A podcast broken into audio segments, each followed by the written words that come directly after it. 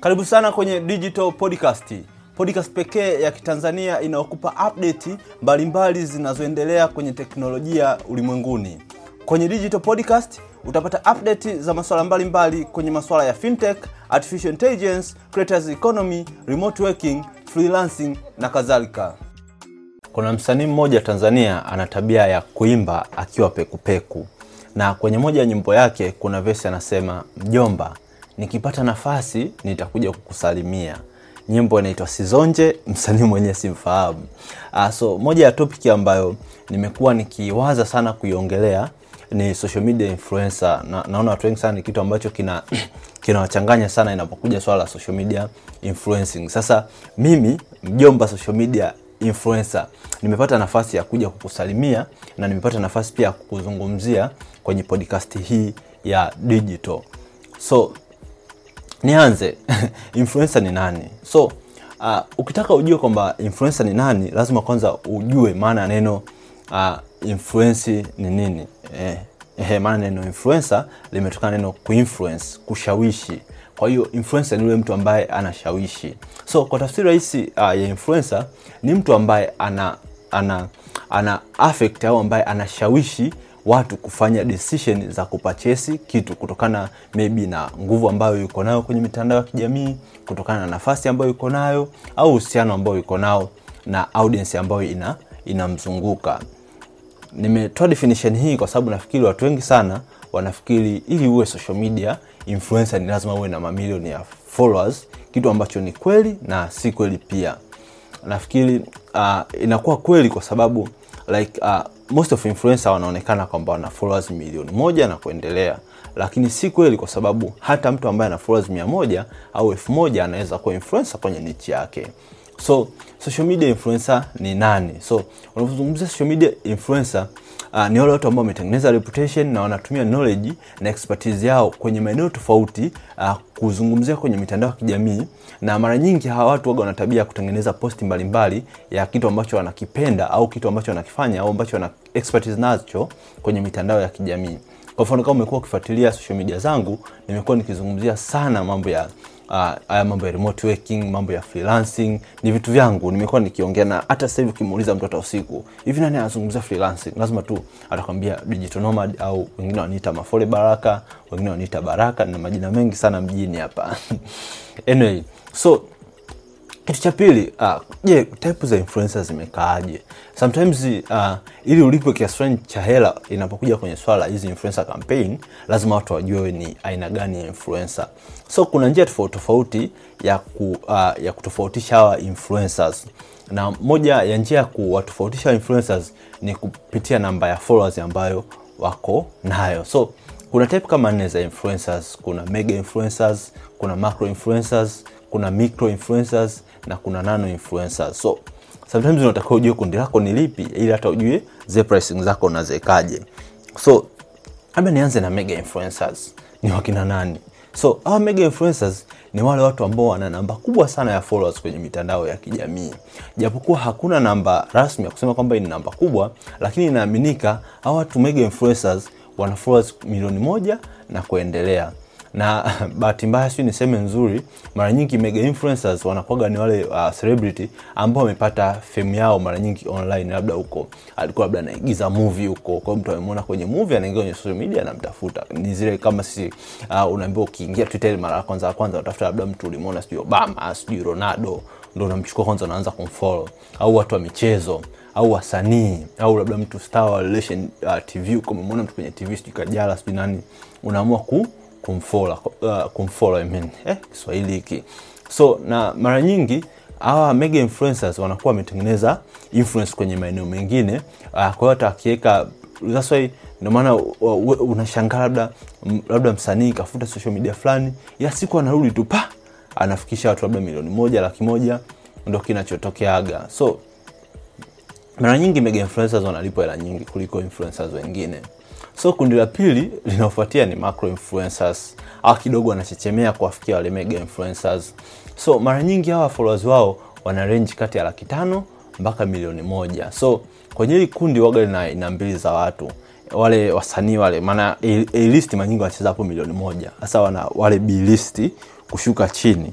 sitaki kutaja wasanii kwa majina lakini nafikiri wenyewe mnawajua ambao wanacheza kwenye hizi sehemu au muda mwingine wanakuwaga ni wale watu ambao maexpert wa masuala mbalimbali ya online. Kwa mfano unakuta labda mtu ni mwanasiasa, ni expert kwenye mambo ya siasa, watu wanamjua, wanamfuatilia, ndo waga wanacheza hapo, wanachechemea. Ndio maana ukiangalia wachambuzi wengi sana wa mpira kwa Tanzania wanacheza kwenye hizo namba, then tunafuata wakina sisi sisi ndo tuko wengi kwenye ile kundi micro influencers so hawa ni watu ambao ordinary tu wa kawaida. Unakuta mtu sio star yani kwenye movie hajaonekana kwenye matv hajaonekana sana.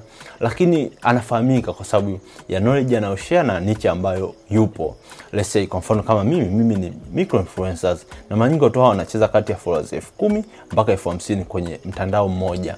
Uh, na hawa mara nyingi wanakuwa unakuta like mi sinapenda mpira unajua mpira. Kwao nakuwa tunazungumzia mpira kila siku. Mpaka yani unakuta sasa kundi watu ambao wanapenda mpira wanakuwa wana wananifuatilia. Na wanavodai wenyewe zaidi ya uh, asilimia thelathini na tano ya influencers ambao tuko nao wanacheza kwenye hili kundi hili. Alafu kuna wale wanaitwa nano. Nano influencer. Hili kundi jipya la influencer. Ndo sisi. Ndo sisi wenye watubuku Aa, lakini tuna wale watu wetu wale wili, yani wewe ndo mwanangu nikifa mimi wewe utanizika. Kuta mtu ana watubuku lakini ana influence yake kwenye eneo na mara nyingi hawa ni watu ambao wamechagua tu niche zao alafu wanakuwa na vitu vyao ambavyo wanashare na wanakuwa na audience yao ndogo ambayo wanakuwa wanadeal nayo. Aa, nafikiri mshakutana nao pia hawa. So njia ya pili ambayo inatumika kuwatofautisha influencers ni kutokana na aina ya content ambazo wanashare. Kwa mfano kuna bloggers kuna youtubers kuna watu wa podcast na kuna watu wa ajili ya social media posti sisi hao wazee wa kutwiti so nikianza na bloggers nafikiri watu wengi sana mnaendaga kusoma hizi blog mbalimbali. One of my friend anaitwa ali ali msangi. Jamaa ana blog yake inaitwa kidigitali. Na watu wengi ambao wanapenda mambo ya digital wanaendaga kwenye blog ya mshikaji kusoma. And i know uh, ukitaka habari uta, kuna blog ya miradi hayo utaenda utasoma blog yake. Au ndo maeneo ambayo au ndo bloggers watu ambao wanatengeneza long form content lakini kwa njia ya maandishi. Kitu kingine kuna hawa youtubers na wenyewe ni kundi pekee la ya influencer. Kuna mtu kwamba ye yuko youtube tu. One of my friend rich star. Ana audience kubwa sana youtube. Lakini ukija kwenye social media nyingine unaweza ukacheka. Kwa sababu amespend muda mwingi ametengeneza content kwenye youtube na ana influence kubwa kwenye lile eneo. Kwao kama unapenda uh, like content zake za youtube unaweza ukaenda kule ukakuta.